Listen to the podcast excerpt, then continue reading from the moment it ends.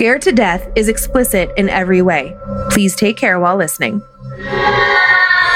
Whether thou art a ghost that hath come from the earth, or a phantom of night that hath no heart, or one that lieth dead in the desert, or a ghost unburied, or a demon, or a ghoul, whatever thou be, until thou art removed, thou shalt find here no water to drink. Thou shalt not stretch forth thy hand to our own. Into our house enter thou not. Through our fence break through thou not. We are protected, though we may be frightened. Our life you may not steal, though we may be scared to death. Welcome to another October Scared to Death, Creeps, Peepers, Robertson, Annabelles. I'm Dan. Hello, Dan. I'm Lulu. Hello, Lulu. Hello, sir. Uh, if you love the show and you want to do something for free to help us stick around, Aw. please rate and review. Five stars, thumbs up, whatever's good for whatever platform you listen on. Uh, much appreciated. You help us find new listeners, which helps this uh, ghost train stay on the tracks. Cute. Uh, and if you don't want any ads, monthly bonus episodes, if you do want monthly bonus episodes and more, check out our Patreon. 20% goes to charity. Uh, we have three dozen bonus episodes and counting now. So fun. hmm They are really fun. They're a little bit different. Sometimes they're a little bit longer. We talk about more of our personal life at the end, like we do the horror, and then we do Yeah. more intimate details about our lives. And that's it. And that's it for announcements this time. Uh, now we're going to preview our horror stories. We have a big episode today. We do have a big, fat, juicy horror hamburger. Do you want to go first with yours? Sure. Um, I have three stories this week, which I don't think Yeah. I've done like a three story show in a while. hmm Um, my first story is about, yes, a haunted house, but there's something more to it. Super Okay. fun. My second story takes place.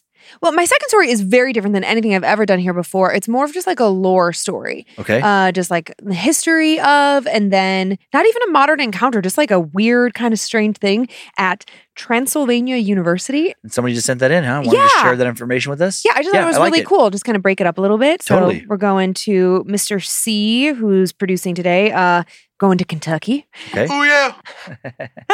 and then randomly, my third story, also in Kentucky, Oh yeah! okay, uh, a haunted warehouse. Oh, cool. It's, a- it's a, a different setting than Yeah. we're used to. The last time we had a haunted warehouse story that I could remember, and Yeah. now we're going back years now, it was like something where like there was a cop involved and he like maybe he or she, I think it was a guy, like would like take uh like a like would like uh patrol the warehouse like the outside and or like maybe people where there was something going on inside and he like caught people coming out but there was definitely like a haunted warehouse there was a cop I and don't I- know. I know it's like the details are so fuzzy, but I'm like, I remember this. Something. Something at a warehouse. Okay. Cops and warehouses. You get it.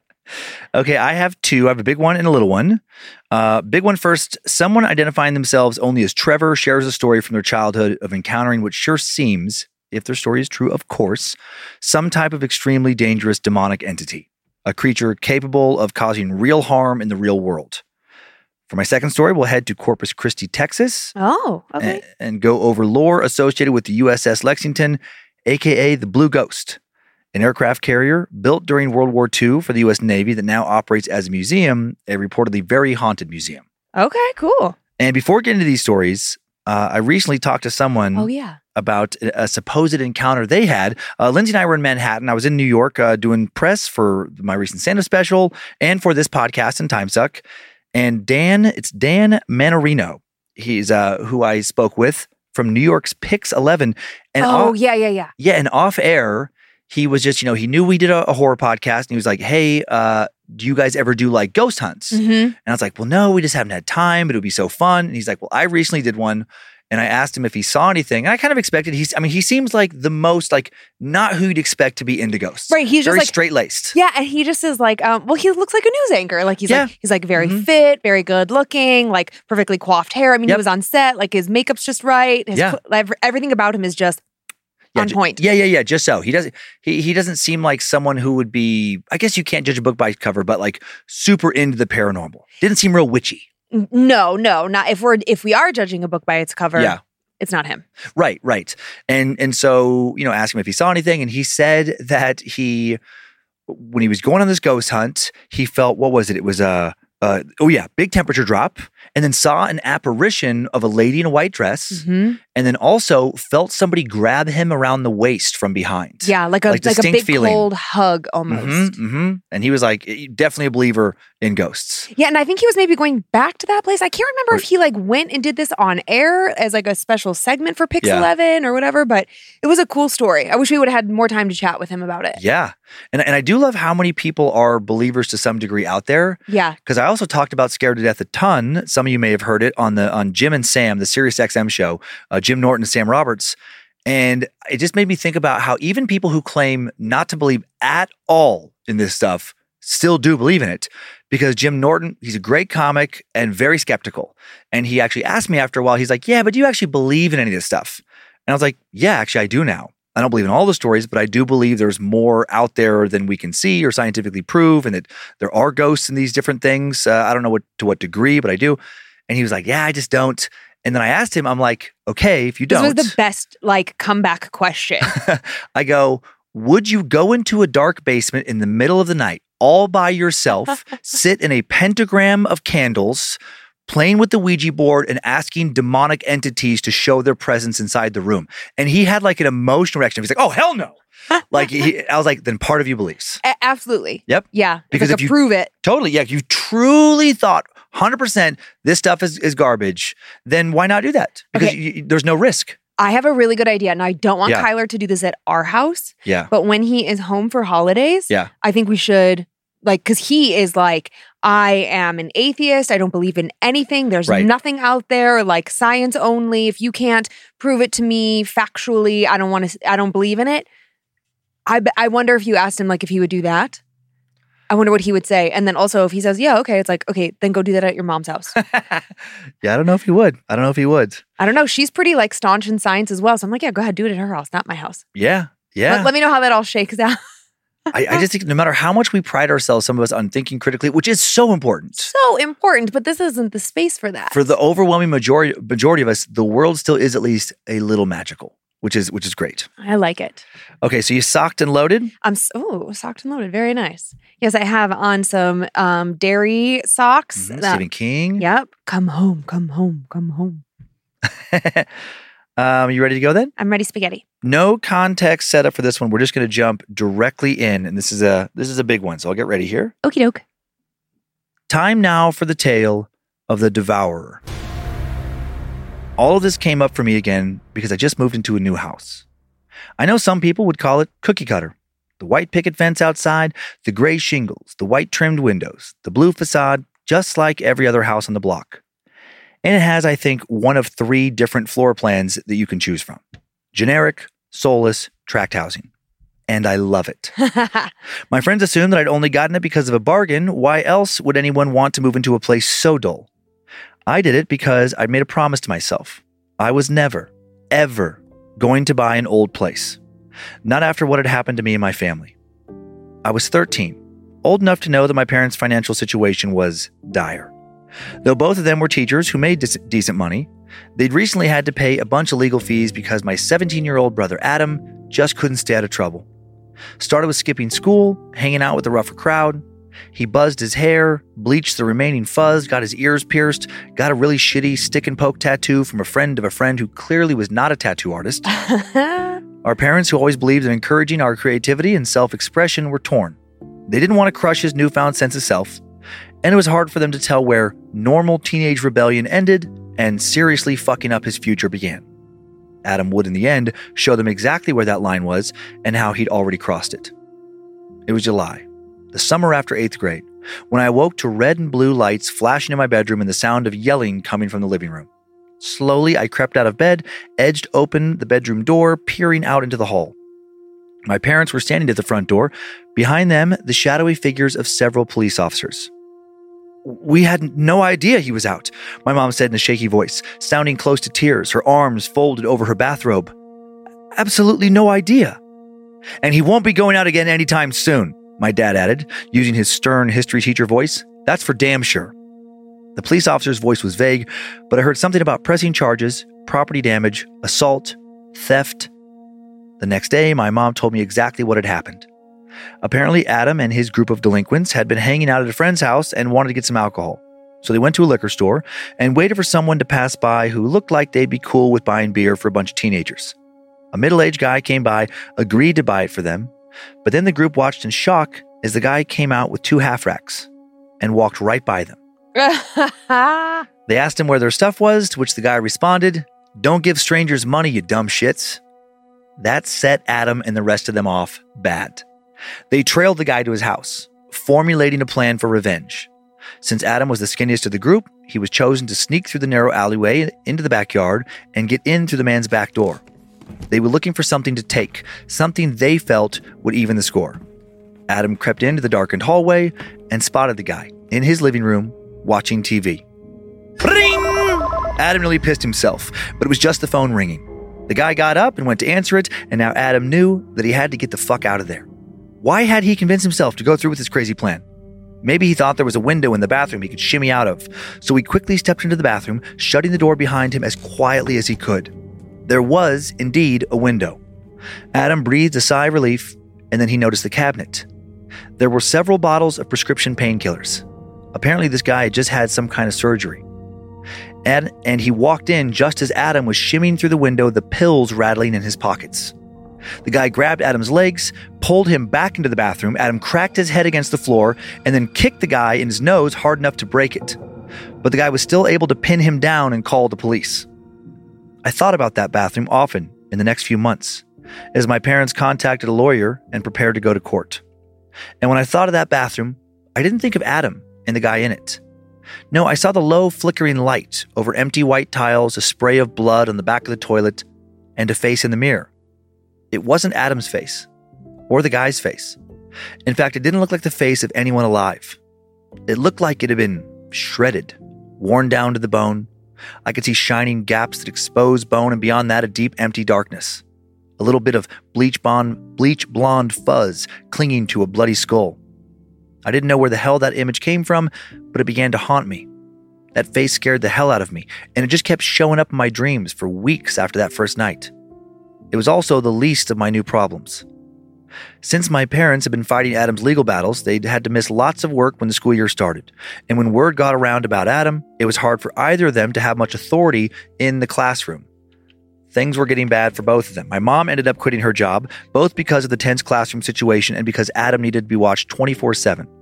Soon we weren't able to pay the mortgage on our four bedroom house. My parents came up with a plan to spare me as much as possible from our new dire financial situation. We think it would be best if you just went to live with your Grandma Jane, my mom said, steepling her fingers at the breakfast table. My dad sat beside her looking haggard and sleepless. Though only 42, he had dark circles under his eyes, and gray was quickly taking over his beard and receding hair. It's clear that this situation isn't going to resolve itself anytime soon. And you need consistency, she added. This isn't what we want, but it seems like the best option, my dad agreed.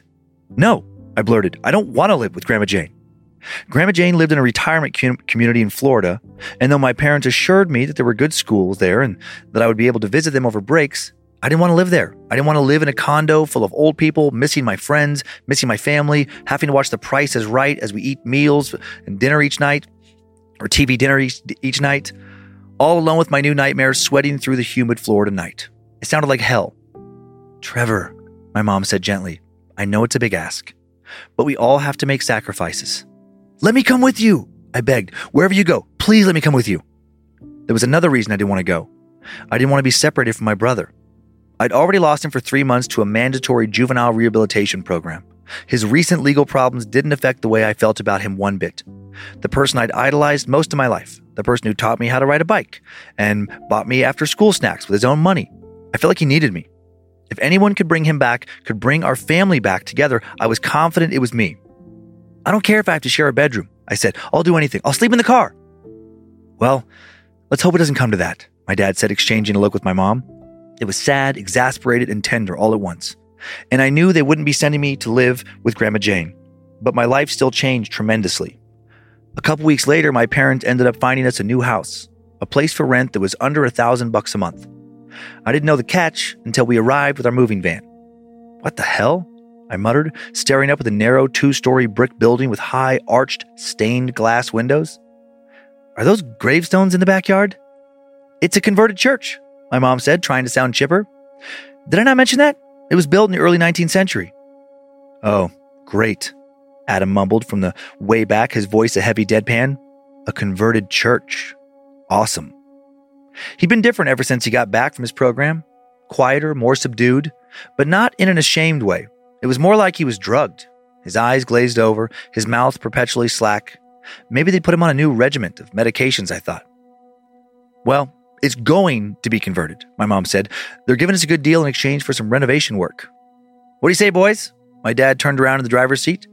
He'd always done handyman projects for a little cash in the summers, but this seemed like a lot. An opportunity to pay tribute to the past while looking towards the future. Sounds exciting, no? Thrilling, Adam said flatly. That day, we moved all our stuff into the old church. The central area where I assumed the pews were had been cleaned out, leaving a dusty concrete floor where we put our dining table. There was a kitchen off to the back, behind an altar that nobody seemed to know what to do with. It was still there, plush red carpet and a pulpit, with a big mural of angels behind it. There were pale spots on the carpet where it seemed like other things had been removed. The sacramental stuff, I'm assuming, my dad said. The beginning of, I think the technical term is deconsecration. Cool, Adam said. His new monotone voice was starting to creep me out.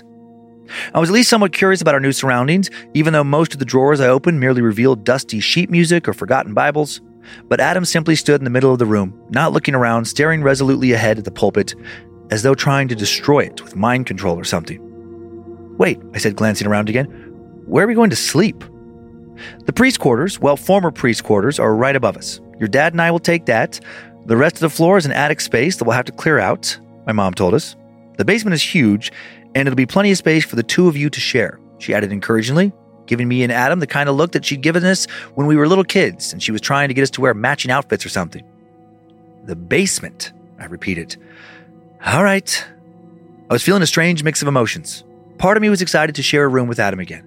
I thought about all the stuff we'd done when we were little reading comic books with flashlights, playing video games until the early hours of the morning, drinking soda until we gave ourselves hours long sugar highs. Maybe we would get to do that again. But I was also nervous.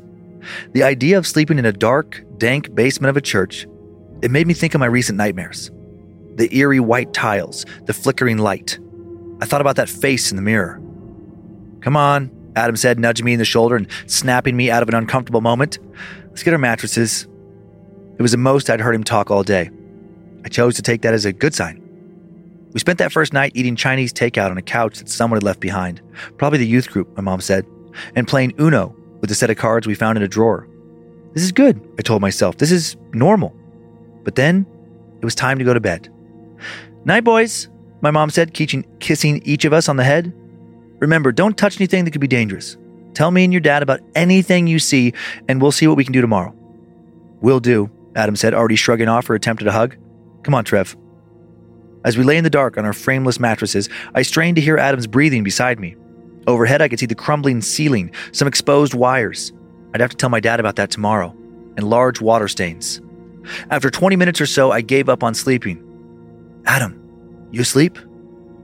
Obviously not, Adam said, and I could hear his body shifting to face me. What's up? What should I say? That I couldn't sleep because I couldn't get that image of the bathroom out of my head? Instead, I said, What was it like? What was what like? Being in that guy's house, what was it like? Honestly, Adam sighed, I just felt out of control. Like it wasn't in my body, or I wasn't in my body, or I don't know, I was in it, but someone else was driving the car. I was just along for the ride. My thoughts, they all felt like someone else was speaking to me, and I just had to obey. I frowned. My mind immediately went to the worst possibility a brain tumor. The fucked up part was half of me wanted that to be true so I'd have an explanation for why my kind, sweet brother had become so different.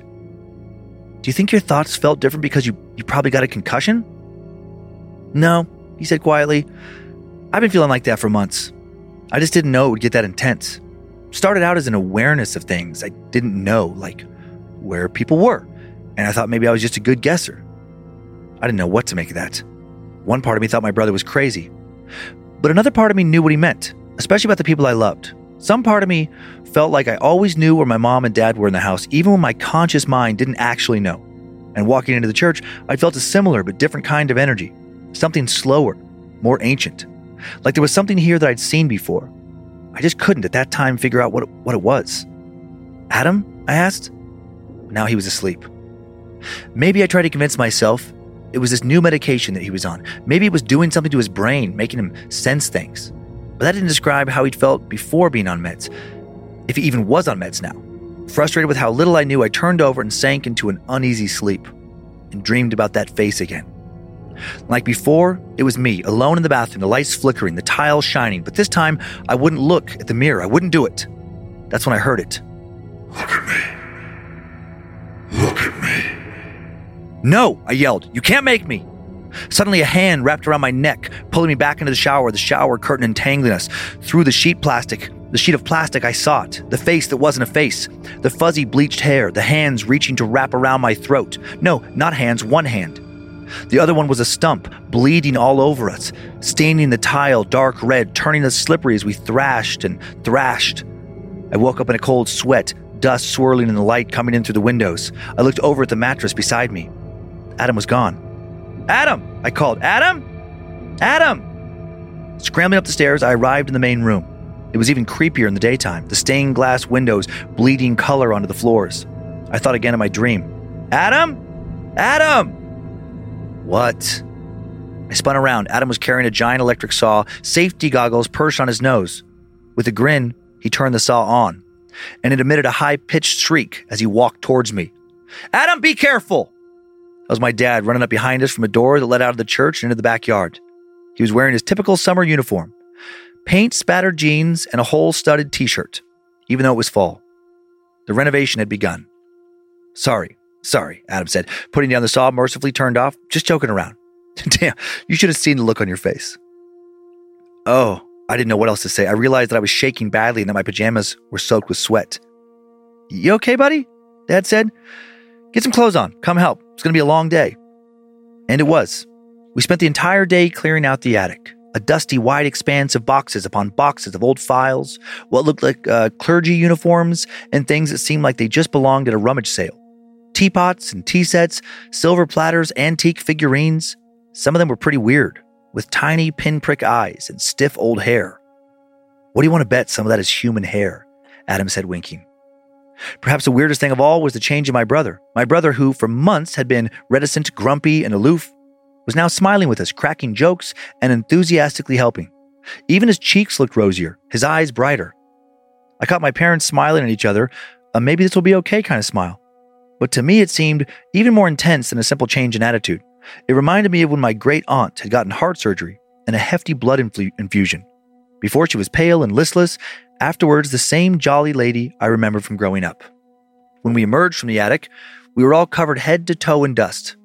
Luckily, they updated the HVAC system last year, my dad said. A lot of this should clear out in a bit. Still, he brushed off his clothes and a whoosh of grime cr- came off. I desperately wanted a shower. You coming, Adam? I asked as I headed back down to the basement. Adam shook his head. I'm going to keep working in the attic. You go ahead. I looked away from my parents, who were beaming at each other with pride, and back up to the stairs that led to the attic, now stamped with our dusty footprints. The stained glass window on the landing showed a depiction of Jesus' body being taken down from the cross. A bright red spill of blood reflected like a pool on the wood floor. Turning back to the basement, I proceeded down the rickety stairs. The whole area was only lit by one bulb, hanging from the ceiling. I assumed the youth group had taken a bunch of lamps. The bathroom wasn't in much better shape. The tiles scuzzed over with lime, the door to the shower that uh, faded, misted glass with metal trim that I associated with 90s budget hotel rooms. Everything was a vague yellowish color, but it was better than being covered with dust. So I turned on the water, stripped down, and got into the shower. I was lathering up my hair when I could have sworn I heard something a vague rustling, sort of like breathing. Must be the electrical system humming, I told myself. I still had to get used to all the weird noises. But then the lights started flickering. On, off. On, off. Hello? I called out, straining to see through the rivulets of water running down my face. My eyes started to sting, sting, soap had gotten in them, turning my vision even blurrier. Adam, is that you? There was no answer, but dimly I thought I could see the vague outline of a human figure through the misted glass. Adam? Slowly, the figure shook its head from side to side. No, this was not Adam.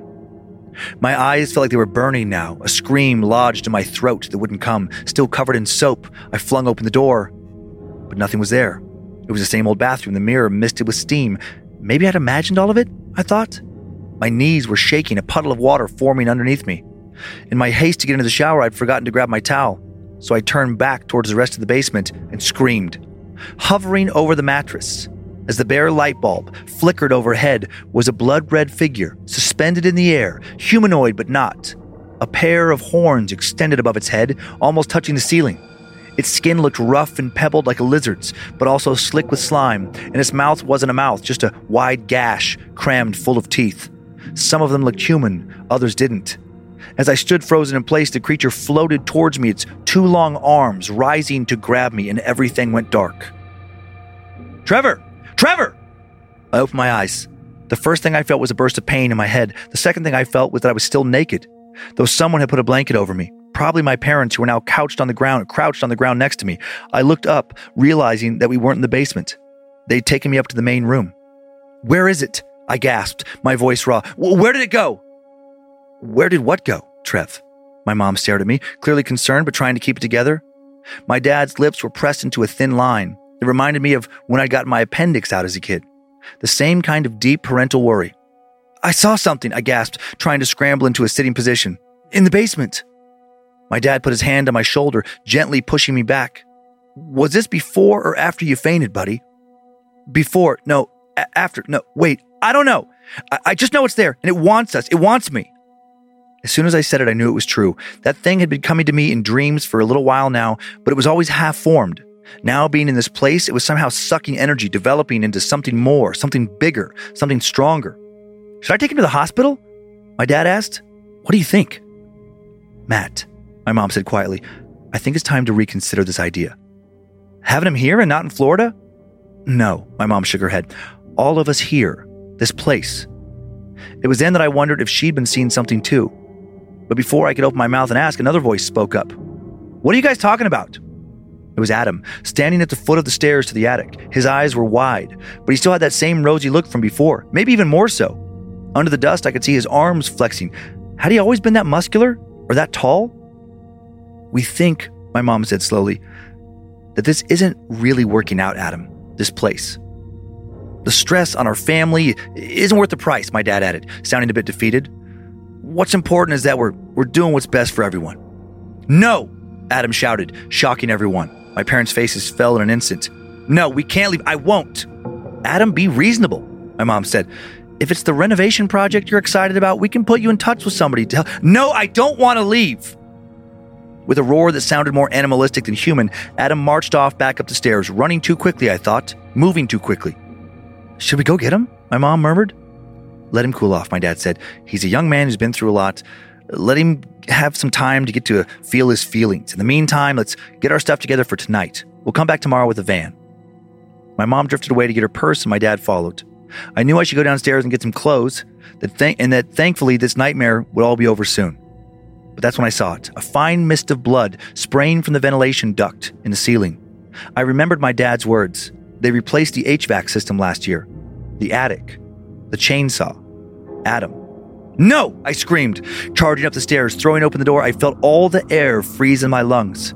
Adam was crouched over the vent with the buzzing saw next to him, except it wasn't Adam. Half of him was that creature I'd seen before, the blood red thing with horns and scaly wings, and that thing was feeding Adam's hand into the saw. Feed us. The thing said in a dark, hideous voice, though was Adam's lips moving. Feed us and awaken us, for we will grow stronger here where holy men no longer rule. They have no more power here. Feed us and know our might. Adam's face was frozen in a mask of pure pain as the saw made a sound like a dying animal. I could hear it cutting through bone and sinew, spraying and spilling blood. I finally unfroze and ran towards him. Adam, stop! Stop! But I slammed into something, something that wasn't there. Come no further. Let the consequence of our influence be felt. Trevor, go! Adam shouted at me through tears. His face was turning white. I couldn't look at his hand anymore. The saw was more than halfway through. Go now! But I couldn't go. I could feel the force all around me, trapping me in place, burning me so that the hair on my arms began to singe. As a high, cackling laughter rang through the room, I used all of my strength to whip behind me and saw and saw a box that we hadn't taken down, a box of Bibles. Bang! I threw a Bible at the thing. Immediately, I heard a long hiss like a train emitting steam, and then a primal shriek as the creature writhed. I don't think I really heard it, but, but I distracted it enough to leave Adam alone. He was bleeding heavily, so much of the floor slick with his blood. I could see he was right on the verge of passing out. Adam! I said, You're Adam, my brother, you're not this thing. Silence. The thing shrieked. It was no longer using Adam's mouth. The sound seemed to be coming from all around us. There was something else, too. Smoke was filling the room. The attic was on fire.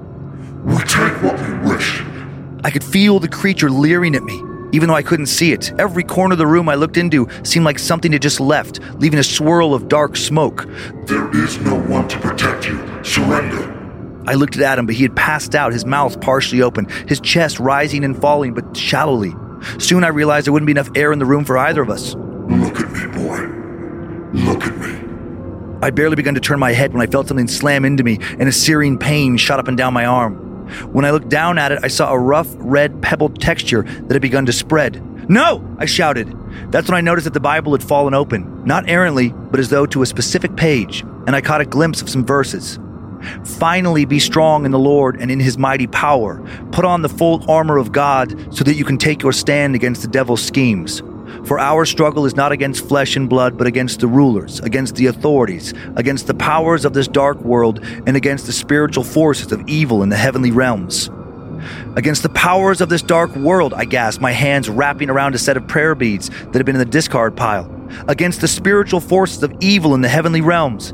I heard a primal scream from somewhere in the room, from everywhere, but then it melted into a low, deep cackle. Try to stop us. You will only fail. Suddenly, blood started pouring out of the pages of the Bible, hissing into steam as it met the licking fires, and the steam transformed into faces. Over and over, distorted versions of the face I'd been seeing in my dream. All of these faces, missing features, bleeding, screaming for the release of death. For a second, I saw Adam's face in that fire. Please, it seemed to mouth, please. No, I shouted, no, no, no, no, no. Or at least I tried to make the words. All I could hear was a low moan. And then I said my own little prayer, even though I'd never really been religious. Lord, please let me go quickly into nothingness. Don't keep my spirit or soul around. Just send me straight into eternal darkness. I can't take this anymore. I clawed my fingers into the floor in frustration, believing this was the end for both my brother and I, and my fingertips met a series of soft ridges. I followed the ridges and saw the floor to the room under the same carpet we'd pulled up that day had a circle carved into it. I knew it wasn't random, and somehow I just knew what to do, or knew it was my last hope. Feeling like I was on fire, maybe I was on fire. I launched myself across the room to Adam, hooked my hands around his ankles, and pulled him to the center of one of the circles. He was so heavy, his muscles completely lax like a dead body. But I wouldn't let myself think about that. I had to get him to the circle. Maybe somebody had left it to protect us. Maybe we wouldn't die. With a loud grunt, I managed to get Adam to the center of the room as the wind seemed to pick up and swirl around us. All of a sudden, everything seemed to suck in like a black hole that just opened up in the room, and then a massive fiery explosion blew me back, and everything went dark. I remember very little from the following days.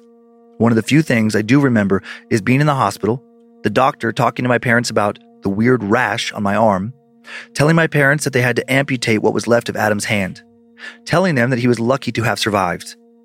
The official story was that Adam's new meds induced some kind of psychotic break, and he'd started hallucinating.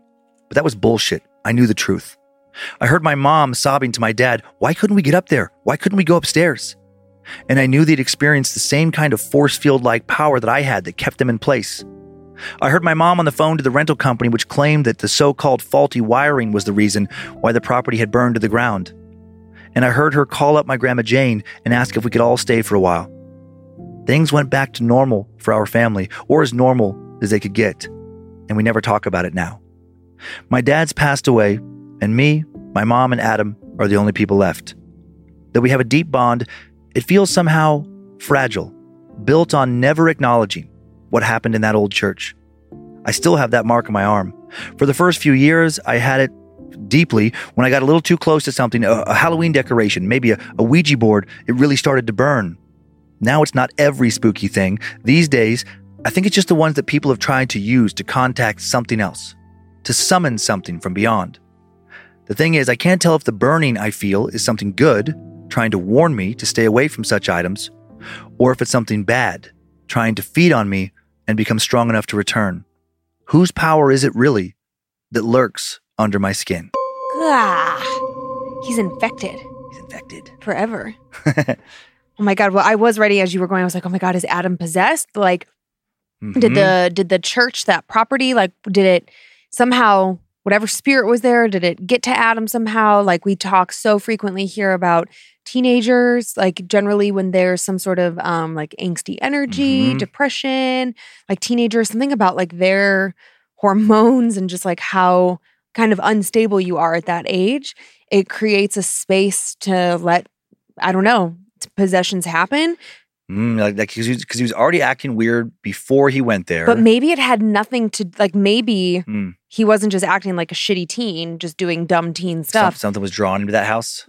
Well, maybe the before the drawing of the house, like maybe that group of friends and like all Yeah. of that, maybe that was all like a pre-planned demon plan. Like maybe Ah. he was exposed to something at some point. Maybe he was hanging out with like a rougher crowd, but then maybe what we don't know is like, did they mess around with a Ouija board? Did they do something stupid? Did he bring Mhm. something into his life that then, you know, latched onto him and then drew them and Oh, their yeah. family to that house? Like, was it part of a bigger plan? mm-hmm.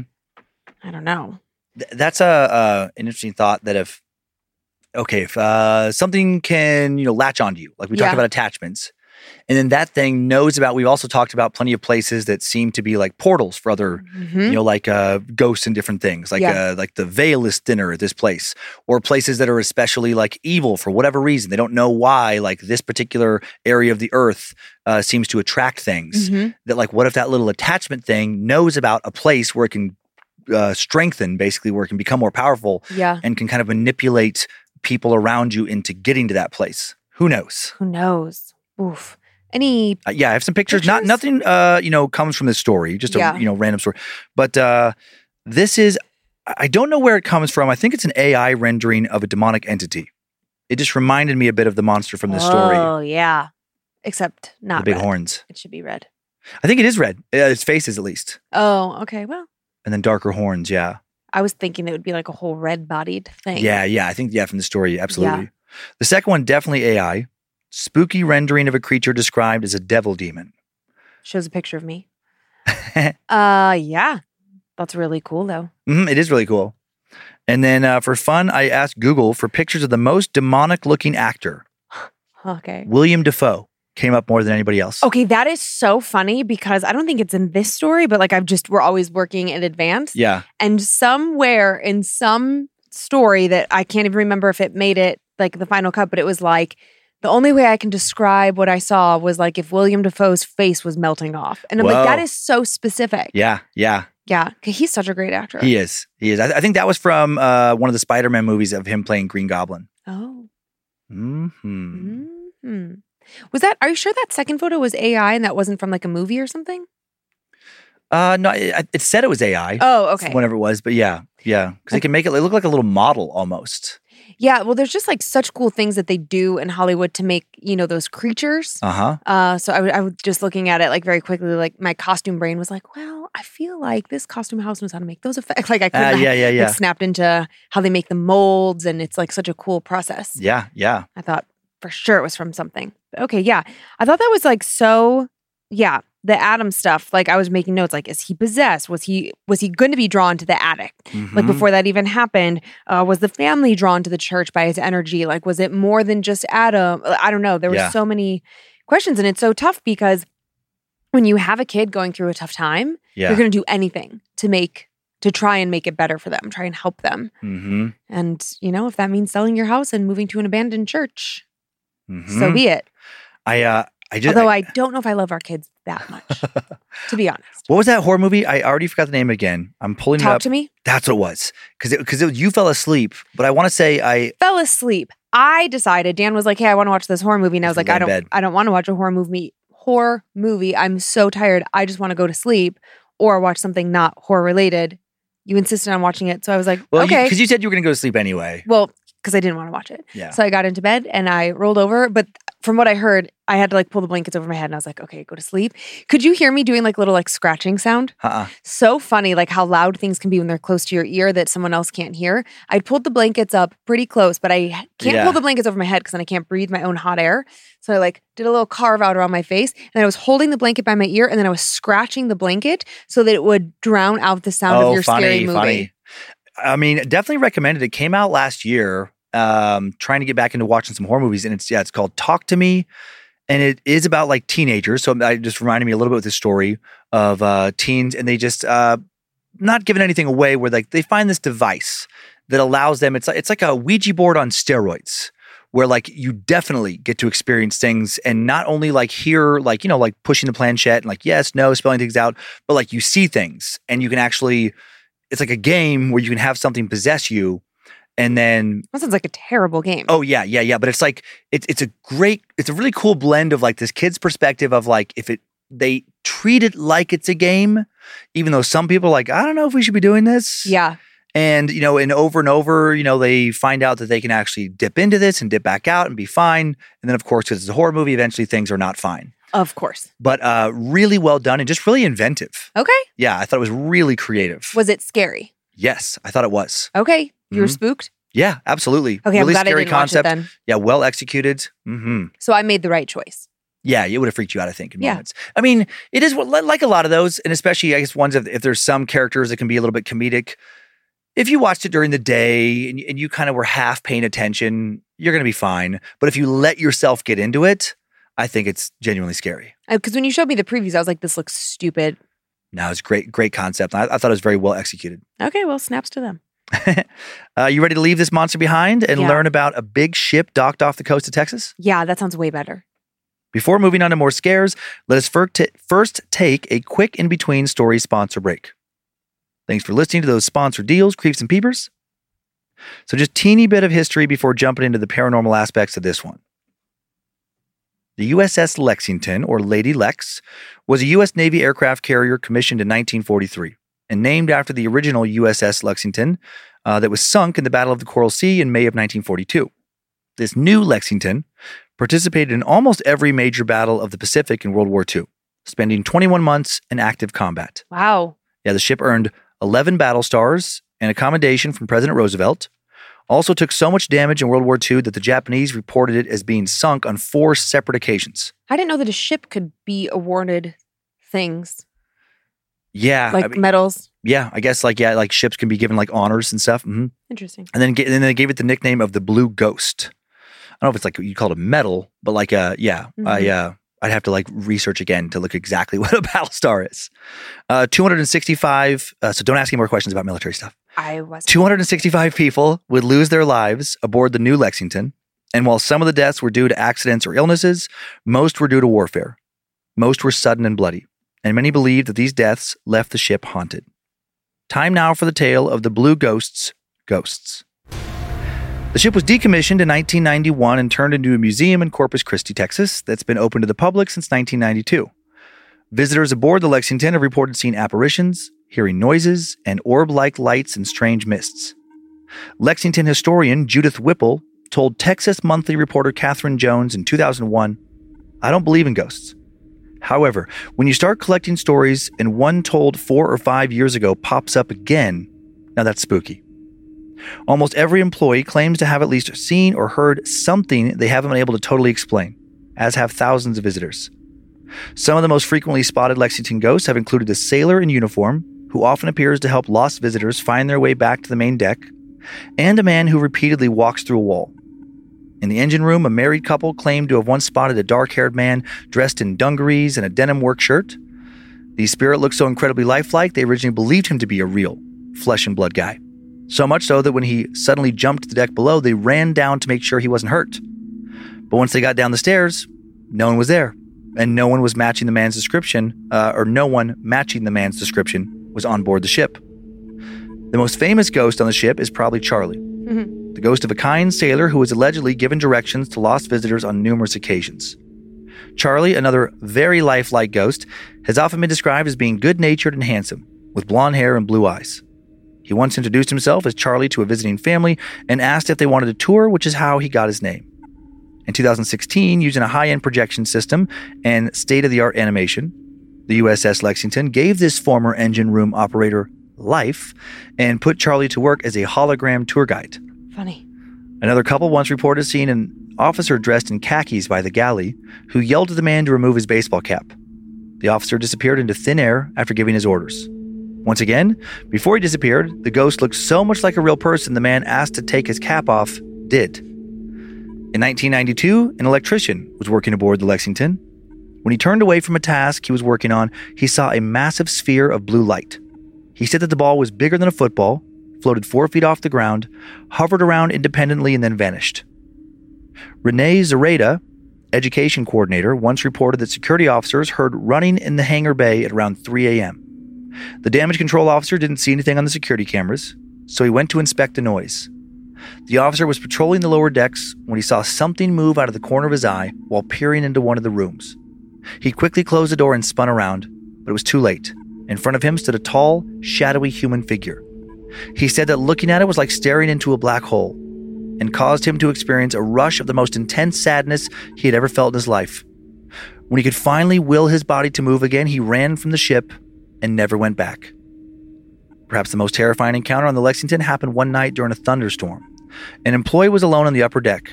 The rain was coming down heavy, and he was making sure everything was safe and secure when a loud crash of thunder filled his ears as he raced from one end of the deck to another, holding the hood of his raincoat down over his ears.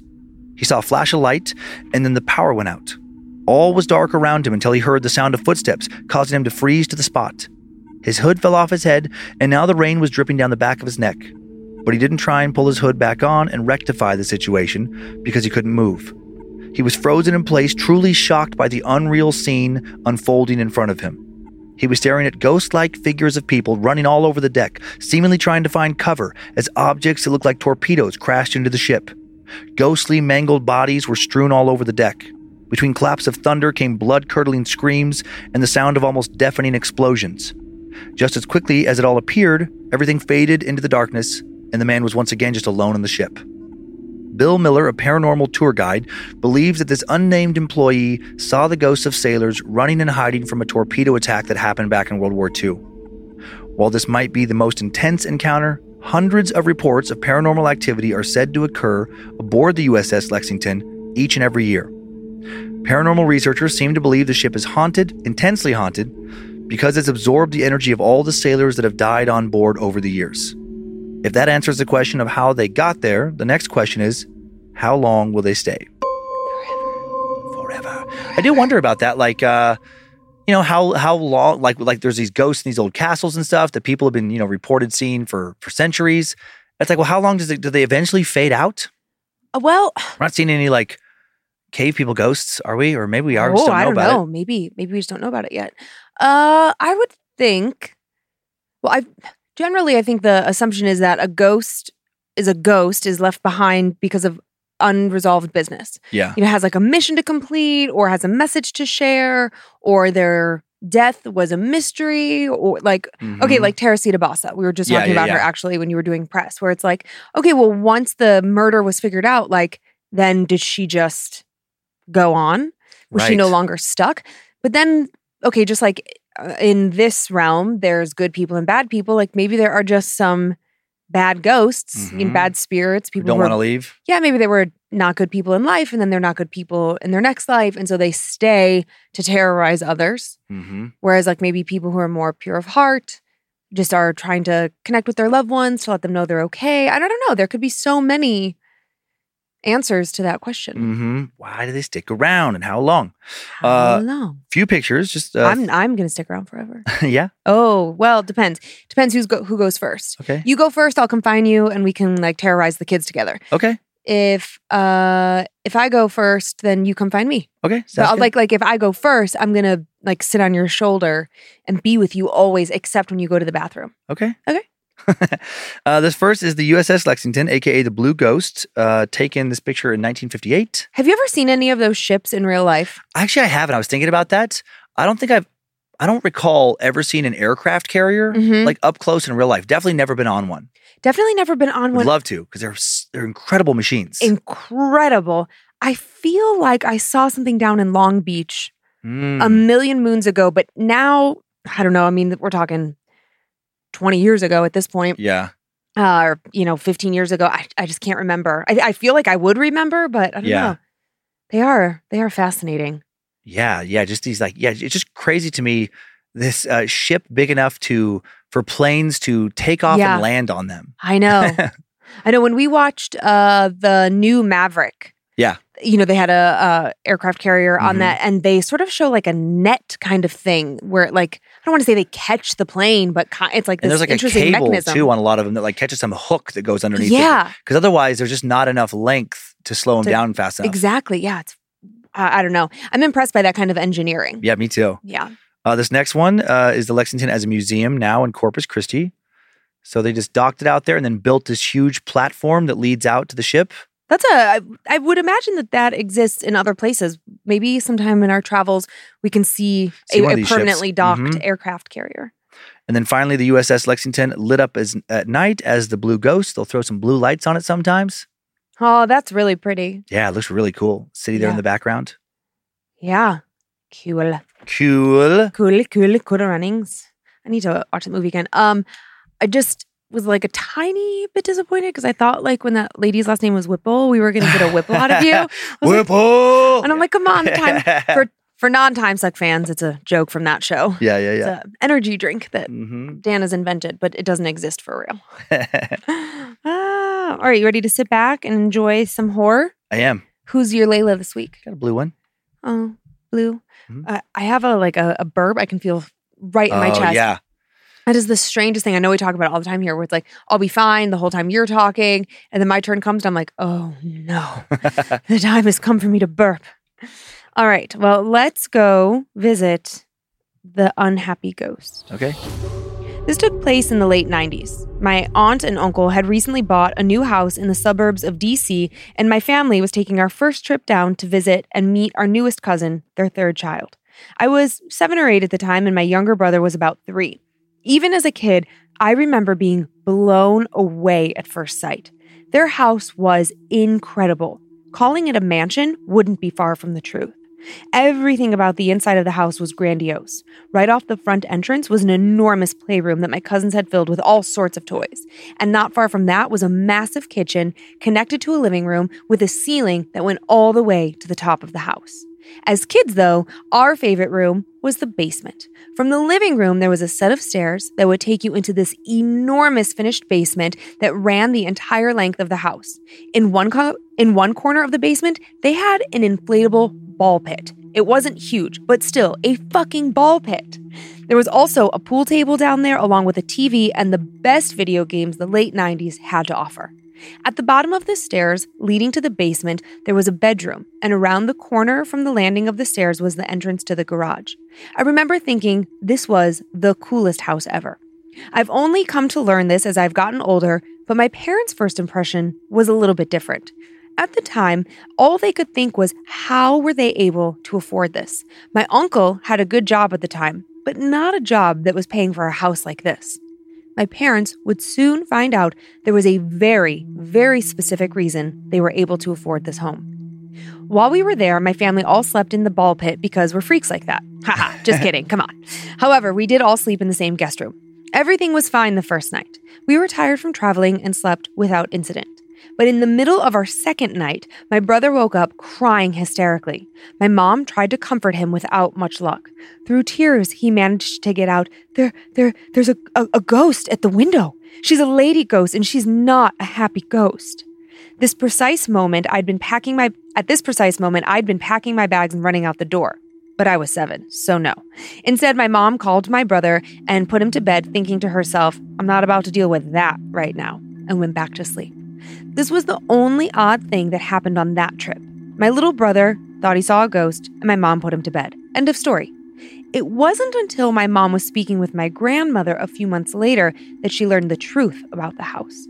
The reason that my aunt and uncle were able to afford the house was that they had gotten it for such a ridiculously low price, and that low price was because the previous owner, a woman, had died by suicide in the garage by running the exhaust of her car. There was no way my brother or any of my immediate family had the slightest clue about that information at the time. But that must have been what my brother saw a lady ghost and not happy. That was enough to convince me that the house was haunted. Fast forward 10 years, and I now have a sister. She's about eight, and we have visited my aunt and uncle's house a few times since. One day, back home in New Jersey, we were all hanging out in our living room with the TV on while my sister was watching her cartoons. In whatever show she was watching, the main character was hearing voices in their head or something like that. Jokingly, my mom asks my sister if she's ever heard voices in her head. And to my mom's horror, my sister says, Well, just that one time. So we all nervously chuckle while my mom asked, Well, when was that? And my sister says it was when we were at the house with the ball pit. It had been almost two years since we had last visited. My mom carefully asked my sister to tell her what had happened. And my sister goes on to say that while she was playing in the ball pit in the basement by herself, she heard a voice start to say, Do it, do it, do it, repeatedly. And that's when my sister ran up the stairs past the garage door and found my mom on the couch upstairs, quietly sitting down next to her without saying a word. Even though it was two years later, my mom still remembered this exact incident and how odd she thought it was with the way my sister was acting. We have always wondered if what my sister heard was the woman saying, Do it, possibly encouraging my sister to do something horrible. Or perhaps, even more sinister, was the voice telling my sister to do it the same voice that the woman had heard, the same voice that she finally gave into when she ended her life? My aunt and uncle ended up having five children total, and eventually they hired a live in nanny to help with things around the house. Her bedroom? The room in the basement at the base of the stairs, right next to the garage door. Through my grandmother, we learned that the nanny brought in a priest to exorcise the house. I get chills when I think about what that nanny must have seen or heard while in the basement alone, just an arm's reach away from the garage door. They they have since moved out of that house. And not only did they move into a new house, but they built their new house from the ground up. I think this adds to the credibility of the haunted house, the hauntedness of the house.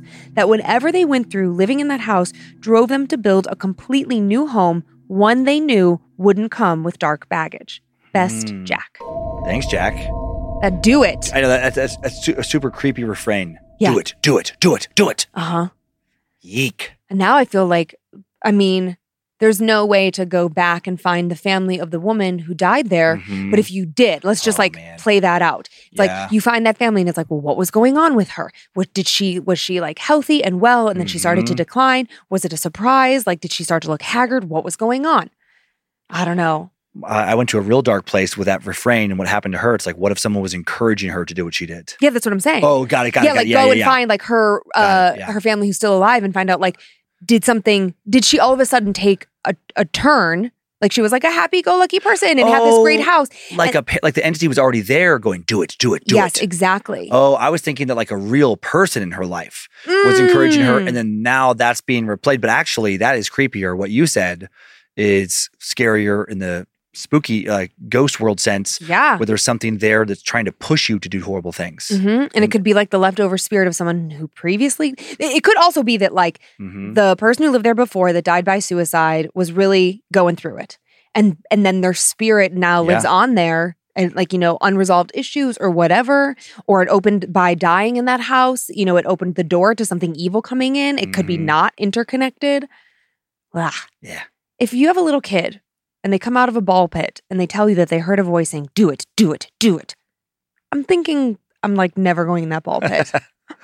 oh, so creepy. Okay, are you ready for my not creepy story? I am. I love The this lore, story. I think yeah. it's so cool. Okay. Hello, king and queen of creeps and peepers who suck.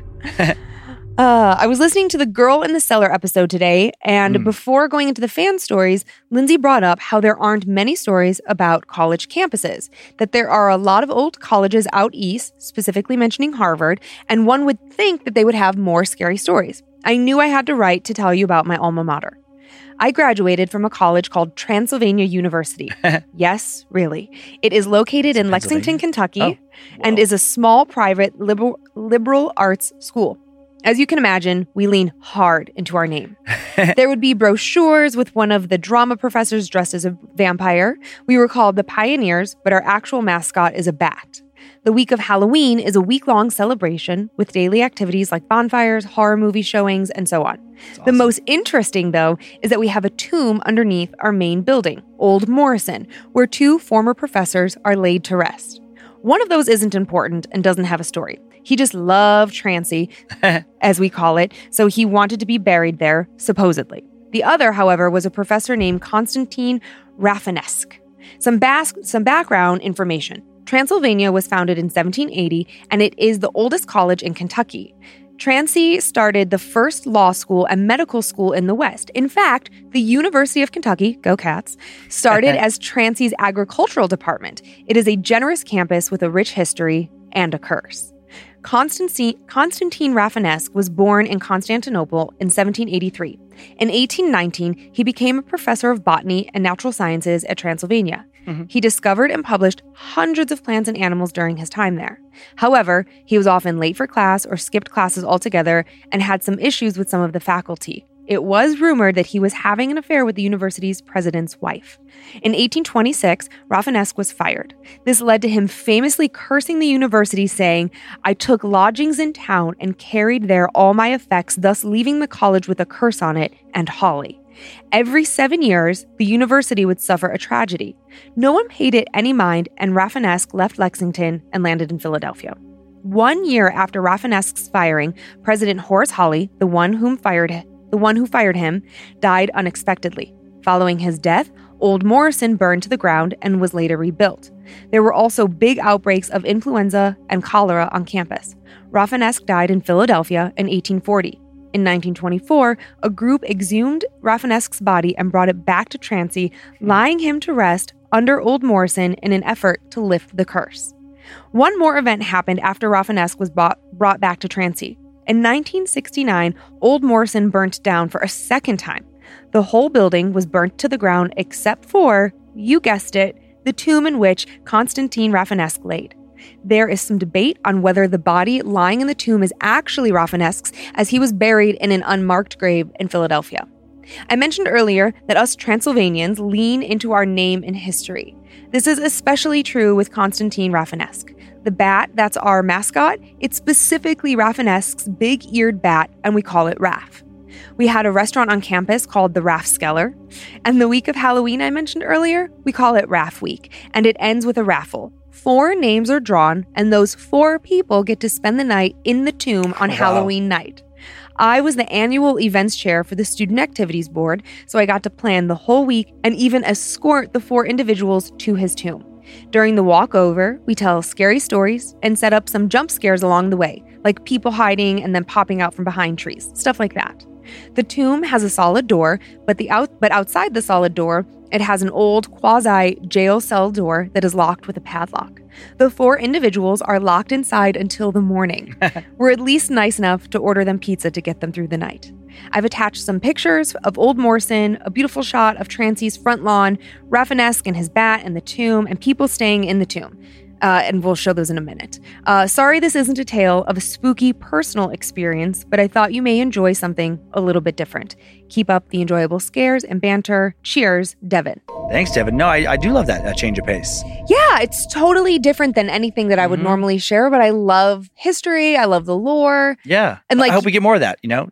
Yeah. People just sharing like the lore of their little town or some building town, like the, the stuff that might not even be on the internet, might not be in a book, Right. but it's local to your place. It's like a, a an urban legend from your community. oh, yeah. That would be a great way to shake things up. Yeah, I think so too. Yeah, I really enjoy it. And like you, I thought for sure Transylvania was going to be in Pennsylvania. Yeah. yeah. Yeah. My mind, I don't know, my mind was so certain of that. I was like, oh, Kentucky. Yeah, like duh. Uh, And I, I also love the history of knowing like that. Um, uh, what is it? University of Kentucky Yeah. Is where Transylvania like started. Like it's such a cool. Mhm, that is cool. Why would we know that? Yeah. Yeah. Yeah. So we, oh, go ahead. I was just wondering if I'm such a silly detail, but the, uh, when they're locking them in there at night, Yeah, I'm like, what about bathrooms? that's what I thought. That's immediately what I thought. I was like, but where do you pee? they, they must be able to knock and get out. or maybe there's like a, I don't know, There's some way to get situation in there, a Yeah. bucket. I Yeah. don't know. But I, lo- I love that they lean into all this. Yes, How as fun. opposed to trying to fight it. No, and just have fun with it. And like uh that that's um I love that prize for winning the raffle that four people get to like spend the night down there in the tomb. Yeah. And I bet if you interviewed all the people who have spent the night there over the years, some of them have, ha- e- even if they just, it was their imaginations getting worked up, Yeah. they at least thought they heard some real spooky shit I'm sure. or saw something. Yeah. Yeah. Yeah. So we have a handful of pictures Okay. that I would like to show you. Tyler, you ready? Okay, so this is Transylvania University, which is beautiful, Yeah, it is. right? Like nice, lush. Big old tea of flowers there on the, what's that called? Uh, It's not the lawn, but like, um, I would call it the lawn. Yeah, just the lawn, I guess. I thought there was a specific name for sometimes like that big lawn in front of like a main building like that. Hmm. But yeah, it looks cool. I don't. I feel like I know what you're trying to say, but my brain is too tired. I know. Yeah, we we flew flew back home today. Yeah, we're a little okay. So, uh, next photo is uh, a photo from 1976 of some people spending the night in the tomb. So these like this tradition goes back so far. Oh, okay. Yeah, and I'm like, well, are you sleeping on a sleeping bag on top of the tomb? Yep. Looks like there's the two tombs there, and they got little sleeping bags. They're putting that on top of them. I know. I like Why that. not? I don't know if you can really see it in this photo, but the one lady has on mittens. I'm like, oh yeah, it must be freezing in there. I'm trying to figure out what's going on with this. Oh, I guess it's just a white ceiling. It, it looks like they're just out there in the open. just like a sky. Uh huh. Yeah. Uh, okay, then the next picture is also from 1976, and it's a photo of just the tombs, no people in it, but just so you can see a little bit more. Oh, yeah. See the engraving on top of the one. Mm-hmm. Mm-hmm. I don't. Could you sleep on top of a tomb? I don't think I could do it. I'd be so freaked out. Uh, you know what? I if I was tired enough, maybe Yeah. if I was so tired, because I I, I'm gonna need at least a mattress topper. Okay, like that is some hard. My body can't handle that anymore. oh, I thought you meant scare wise. Well, that too, but then that too, but then my brain immediately jumped to like, oh God, Lynze, your hips are in such bad shape. You'll never sleep through a night on a cement anything. I I think I if I was tired enough, it, w- it wouldn't be com- super comfortable, but I think I could do it. Okay, all right. I'd be more worried about rolling off in, in the middle of the night on that. Like, uh, But that's like bunk beds. People don't actually generally roll that's off true. the top. that's true. I never roll off the bed. No, You go to the edge, and yeah, your body knows. I know. Isn't that strange? hmm Okay, then we have another photo, just like a more modern stay in the tomb, just you know more current, Oh yeah. so better lighting, and I don't know where exactly that mirror. They say four current. people win. What, like, is it two at a time or like? Uh, Oh, there's, yeah, because there's don't know. room for two people to sleep on one tomb. So I guess two people get the tomb and the other two get the floor. Yeah, maybe they bring in some blow up mattresses. Um, and then our story submitter, Devin. This Mhm. next photo is of Devin down in the tombs. I just thought it was cute to include her. Ah, yeah. I know she's adorable. Cute. I like your your style, Devin. hmm And then uh, I like her swagger. I know. the- that- with that pose. Just like, check me out. Um, and then Rafinesque, the guy that's buried down there, that the oh yeah. Sleeping with the president's wife, causing trouble. And then my last and final photo is um Ra- Roth's bat. This is the bat, like the Mhm. big eared bat that he, he, I don't know, like discovered that species, Whoa. but it's like their um their mascot. Yeah. He's like a cute little guy. I don't really care about bats. So I was like, oh, I kind of dig you. I know. I, yeah, I think like yeah, certain bats, like like like squirrels and certain like little animals that some people find creepy, and it's like no, they're really cute. Who thinks squirrels are creepy? Well, just because of how fast and how twitchy they can be and stuff, and I have, I'm deathly afraid of squirrels, Lynze. What? You are? Yeah, I got attacked when I was like a small kid. Oh. Yeah, it got in my hair, and then yeah, it was real bad. Wait, how did that happen? No, I'm just playing. I love. I know. It's like I like you told me before you love squirrels I was like, how the hell does a squirrel attack 'cause a human? because they're a rodent technically. Technically, but they're so scared of us. Yeah, They don't like when when you see a squirrel, they run from you. pretty funny though that people are fine. Most people are fine with squirrels, Mhm. and a lot of those people wouldn't be able to like they can't stand like mice or rats, where it's like yeah, self included. right, it's just like they don't have a fluffy tail. That- I that- that- know. that's like the main difference is they don't have a fluffy tail. Also, like rats and mice don't. A mouse has a cuter face than a rat. Rats are just creepy. They're yeah, so guess rats are pretty creepy. creepy. That weird, like rubbery tail and like, Yeah. ugh. And you see squirrels a lot more in like a natural s- scenario. Yes, Yeah, yes. yeah. Like mice and rat, you immediately associate with like infestation, garbage, trash, uh, Oh, like yeah. them feeding on something that's already dead. Squirrels, I think Yeah, yeah, about they like stay running up a tree and eating acorns. Maybe that's maybe that's a lot of it. It's like squirrels don't try and invade your space. And they don't try to like nibble on dead things. I mean, I'm sure they do, but I don't know. Yeah. Are squirrels? Squirrels, I, th- I mean, I think they like the they eat Are they nuts and stuff. I think so. I don't think squirrels eat meat. What, what What's the word for an animal that doesn't eat meat? Vegetarian, No. There's like omnivore. Vegan? Uh, herb, uh, Herbivore? Herbivore. my, Oh. my brain is not firing on all cylinders. I was like, you know that word. You know, we use it to describe dinosaurs often. Jesus. All right. Are you ready for to wrap it up with one spookier tale? I am. This is gonna bother you. Okay. I'm very excited for Okay. this. Okay. Hello, my name is Polly, and I live in Louisville, Kentucky with my boyfriend Joe. this happened a little over a year ago. At the time, we were searching for an apartment to move into while we were staying in an old warehouse built in 1865. Some important information about the building before I go any further. The building was built in 1865 during the Civil War and was used as a military storage facility for medical supplies. Then it became a ham factory, and then in 1919 it became the Louisville Paper Company. A friend of ours bought the building a number of years ago and has been working to rebuild it back to building code standards so that it could be open and used by the public once again. We were staying in a room on the main floor where our friend and building owner Darren used to sleep. He moved up to the second floor when we moved in. I have not I I have always been open to the paranormal while our friend Darren has not. One night I messed up big time. I attempted to make contact with an entity I felt in the building. Shortly after that, a variety of things began to happen that I believed to be related to my attempt. I began to feel really depressed, lethargic, and paranoid, and I started to spend most of my time in our bedroom. I had a hard time sleeping at night, which didn't help. Small, random bruises started appearing on my body in peculiar places. I frequently video chat with my family, and now the chat would glitch out in weird ways. One of my family members took a screenshot of our chat to show me what appeared to be a disembodied face smiling and floating right above my throat. This Ugh. led me to confront Darren. I asked him if anything weird had happened to him or anyone else who stayed in our room. He said no, not to him, but that a pre- but that a previous roommate of his had stayed in that room a few years I cannot speak. Had stayed in that room a few years ago and had complained about a clown apparition. Yeah. Darren thought this was nonsense. I didn't really know what to think about this. Strangely, all of the ghost detector apps on my phone I turned on for a sense of security all started saying the word clown when I asked if anything was there. I thought that this was extremely not cool, but I continued to be 18% skeptical of the apps because why would we trust technology? The next day, I was video chatting with my mom. I was home alone, talking to her while spinning slowly in an office chair, when out of nowhere she said, What's that? What? Who's in the room with you? At first, I just thought she was screwing with me. She said she saw somebody behind me. I spun around in the chair to prove that nothing was there, which there wasn't, just a tall, white wall in the background behind my head.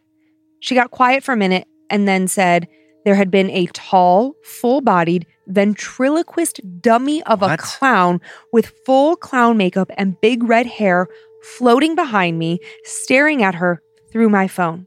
She said it was solid and she thought that it had been something that was hanging from the wall at first. That made it hard to be in that building entirely. I felt a very dangerous vibe now, and I didn't have anywhere else to go. The only person who believed me was Joe, and I didn't even know how much he believed me. Then one night, while Joe was asleep next to me and I was lying awake, unable to sleep, Joe rolled over, looked at me, and started to speak as if he had not just been asleep in a voice that was not his. I've been sleeping in the same bed as Joe for eight years, and he's never talked in his sleep. He said, He's right on top of you.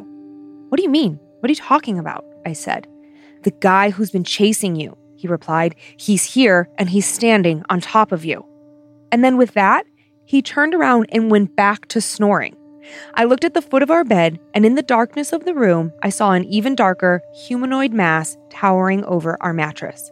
I was completely freaked out. I was convinced the spirit of a woman had entered Joe's body to warn me about the lurking clown doll ghost thing. Very shortly after that, I finally found an apartment that worked for us and we moved out immediately. All the negativity and strange occurrences fi- uh, stopped as soon as we moved out. My friends and I continued to visit the building for band practice. Being in there still makes me feel uncomfortable, but I'm also fascinated and compelled to learn more about the strange nature of a ventriloquist clown doll spirit. Thanks for listening, y'all. So weird. So weird, so creepy. I was wondering why why would if you have some kind of ghost detector app, Uh huh. why would clown even be an option on it? It must be like I, I guess it's kind of like a gag, like a joke. Mm, It's, it's not because clowns aren't paranormal entities. No, but That I was like a weird. So maybe uh, maybe like it is kind of like a joke for the app, but then super weird if this joke then does go to that one. If several of them go to that one, when you actually are seeing some clown like entity, well, and what clown looking thing. And what Polly says that it took me a few times to understand what she was saying. Yeah. She says the all of the ghost detector apps on my phone I turned on for a sense of security. Yeah, It's like, "Oh, I get what she's doing. She has like multiple apps to try and like disprove that something is there. So like Right. if you have 6 apps and you think that something's in your house and you're asking it like is there anything here and this one says clown, you're Mhm. probably like GTFO. This is nonsense. So then you like open another app and say like is anything here Yeah. or like try to pick up like an EVP or whatever and then you would hope that that one says like nothing and you're like and then you go to the next four and they all say nothing so then you're like okay that first app glitchy joke Yeah. you know, the developers are just trying to freak me out kind of like thing. I know. I, I, I don't know what it says about me. I'm way more open to believing that this clown entity was seen Yeah. than I am to apps being able to detect ghosts. I don't have a lot of faith in the app ghost stuff. Yeah, because I'm like, how? That's got to be how? How? The only the only thing that I guess I would have some faith in is like a an app that's used to record uh, and detect EVPs. Mm, yeah, yeah, yeah. because yeah. because honestly, I feel like you could use a tape recorder. You, I mean, you could use just about Mhm. anything to Yeah, record and yeah. then listen back to. totally. So But I an- guess technology advances and you can like catch it faster in real time. Yeah, but if an app actually detected consistently, like accurately con- detected spirits, then I'm like, well, then you would really have like more efficient ghost hunts. You have one person use the app and the other person with their camera ready to go the Totally. second, like, you know, so I, like I wish it was a real thing. Yeah, I I, wish wish, it was more reliable. Totally. I wish somebody could figure it out. But the whole clown thing, that is like, like, like what Polly Yeah, was talking about, love like, uh huh, me too. Um, what the hell? Why? Why would it show as like a ventriloquist clown? To me, it's okay.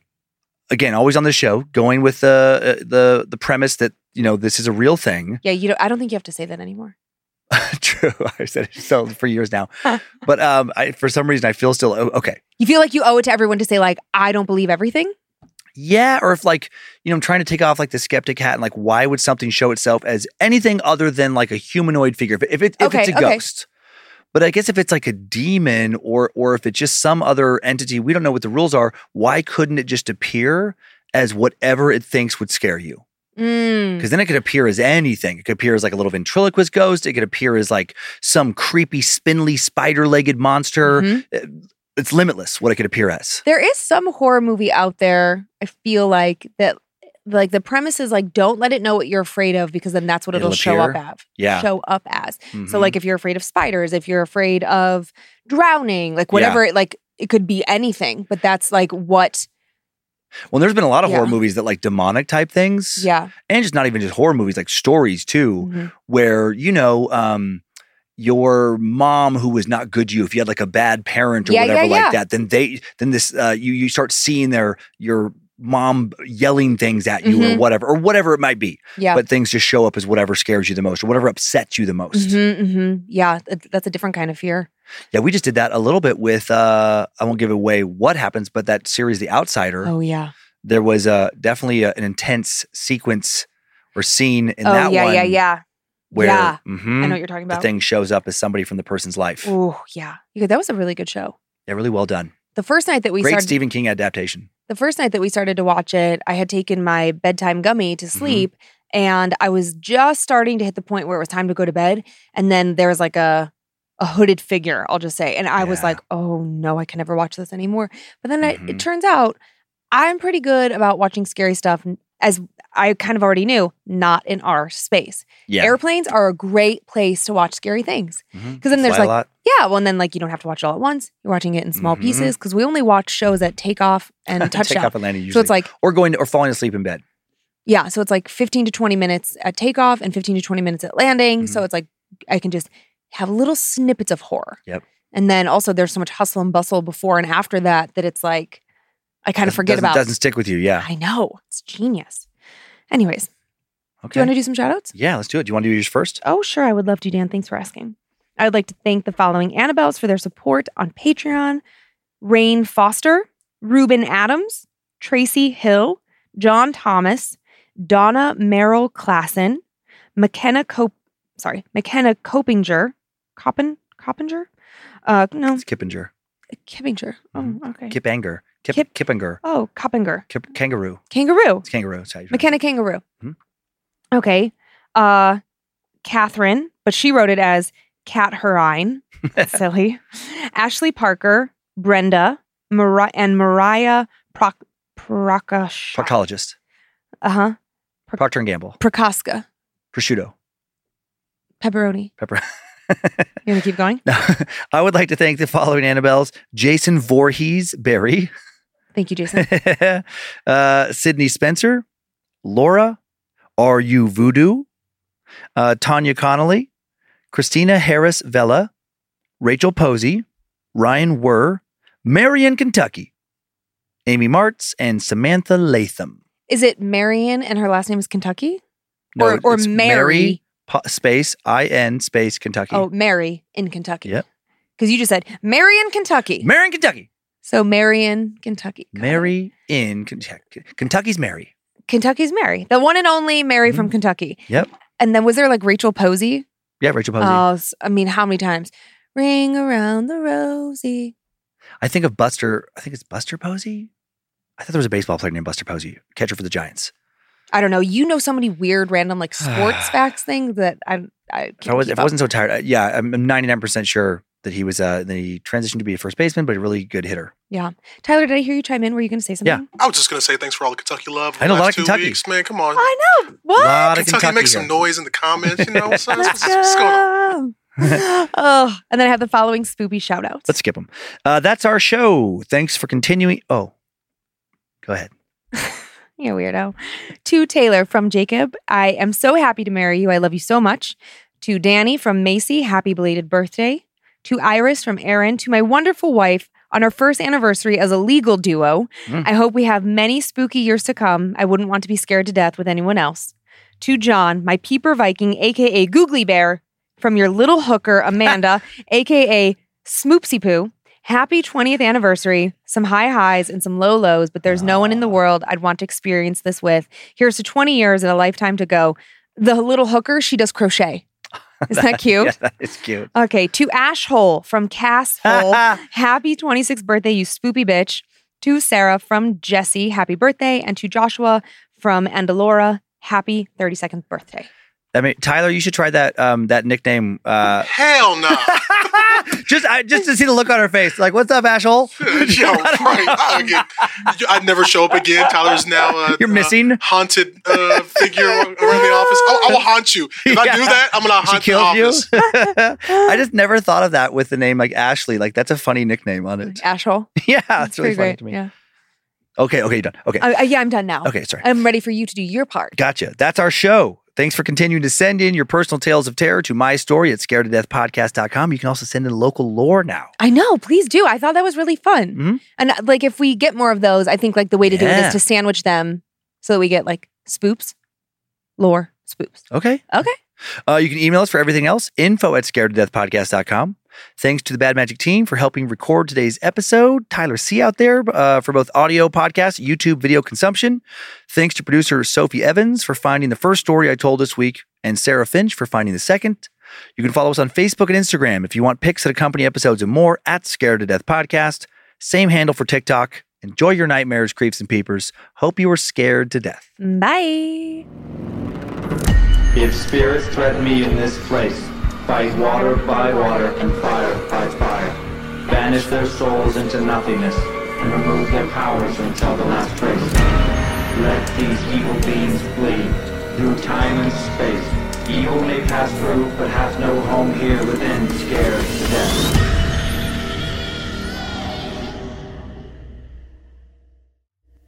Bad Magic Productions. And like you, I thought for sure Transylvania was going to be in Pennsylvania. Yeah, yeah, yeah. My mind, I don't know, my mind was so certain of that. I was like, oh, Kentucky. Yeah, like duh.